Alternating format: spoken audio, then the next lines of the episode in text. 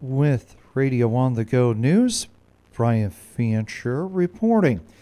Winter weather advisory remains in effect until noon today for Hancock, Cerro Gordo, Wright, and Franklin counties.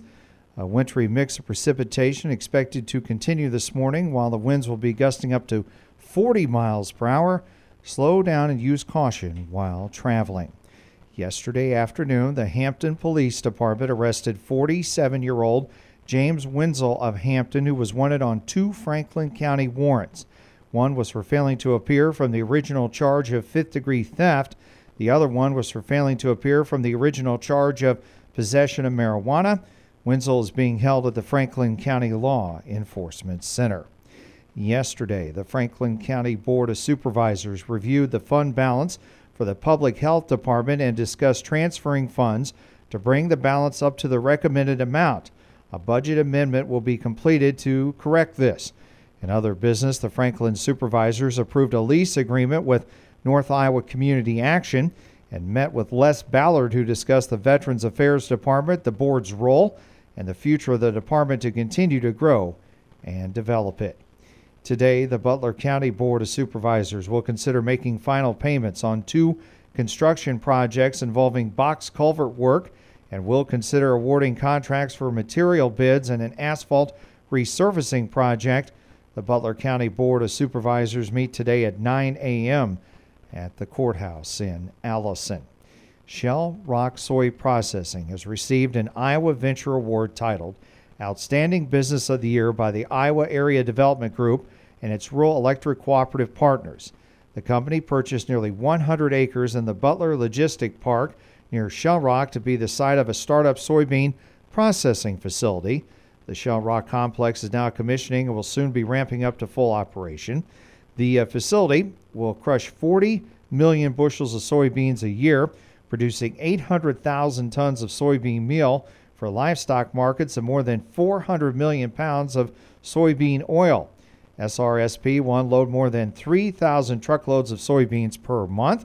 They will employ 50 to 60 people when fully operational. The Iowa Venture Awards go to individuals and organizations in recognition of their significant contributions to Iowa's economy through entrepreneurial leadership, innovation, and the creation of job opportunities. The Clarion City Council last week approved to vacate portions of Merrick Drive. The Clarion Council also approved the hiring of Hector Nino as a police officer. Last week, the Belmond City Council adopted an ordinance amendment pertaining to stop required at 1st Street Northeast and 4th Avenue Northeast, East, and West. In other business, Belmond Police Chief Rick McDaniel told the council that he canceled the order for new police cars. There's no way right now the city could get one with everything being backed up. Some lakes and ponds in North Iowa already have ice thick enough to support ice fishing, while elsewhere you can still see open water. Joe Larscheid, chief of the Iowa DNR Fisheries Bureau, says it's early in the season and Iowans who love ice fishing have to be patient or head north. He says Iowans are a hardy people and despite the frigid temperatures, they love ice fishing. He calls the sport the great equalizer. You don't need special equipment. Uh, using the maps that are online on our DNR website, you can find the habitat and the deep water spots and all that stuff in ponds. You don't need a boat. You can go right out to those spots, use your phone, you know, to find the exact spot, drill a hole, and you're right on top of the fish. Now, it's still technically fall as the first day of winter this year is December 21st especially when it's this early. Ice anglers need to make sure safety is their top priority, and there are a few simple rules to follow. Go out with a person that you know and trust and drill a lot of holes as you venture out onto the ice and verify it's at least four to six inches thick of clear, hard ice. Um, I personally won't go out until it's six inches, but four inches of clear, hard ice is considered safe. He's quick to add no ice is 100% safe, while new ice is usually stronger than old ice. The DNR says river ice is 15% weaker than lake ice, while ice with a bluish color is safer than clear ice.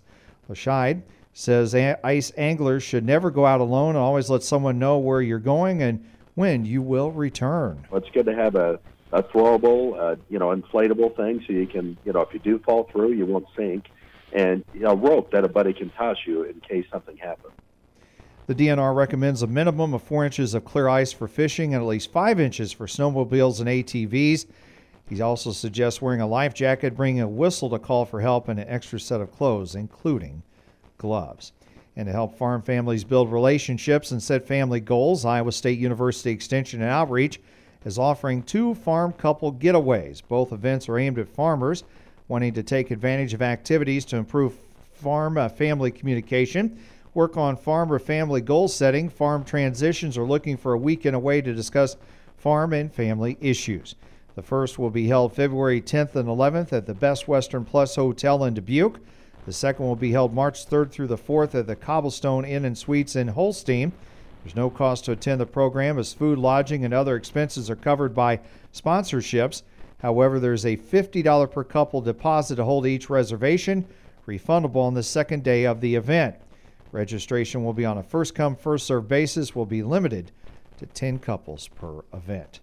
Precipitation totals around the area in the past 24 hours. What we have in today, just a few, but Clarion picking up 5 100ths of an inch.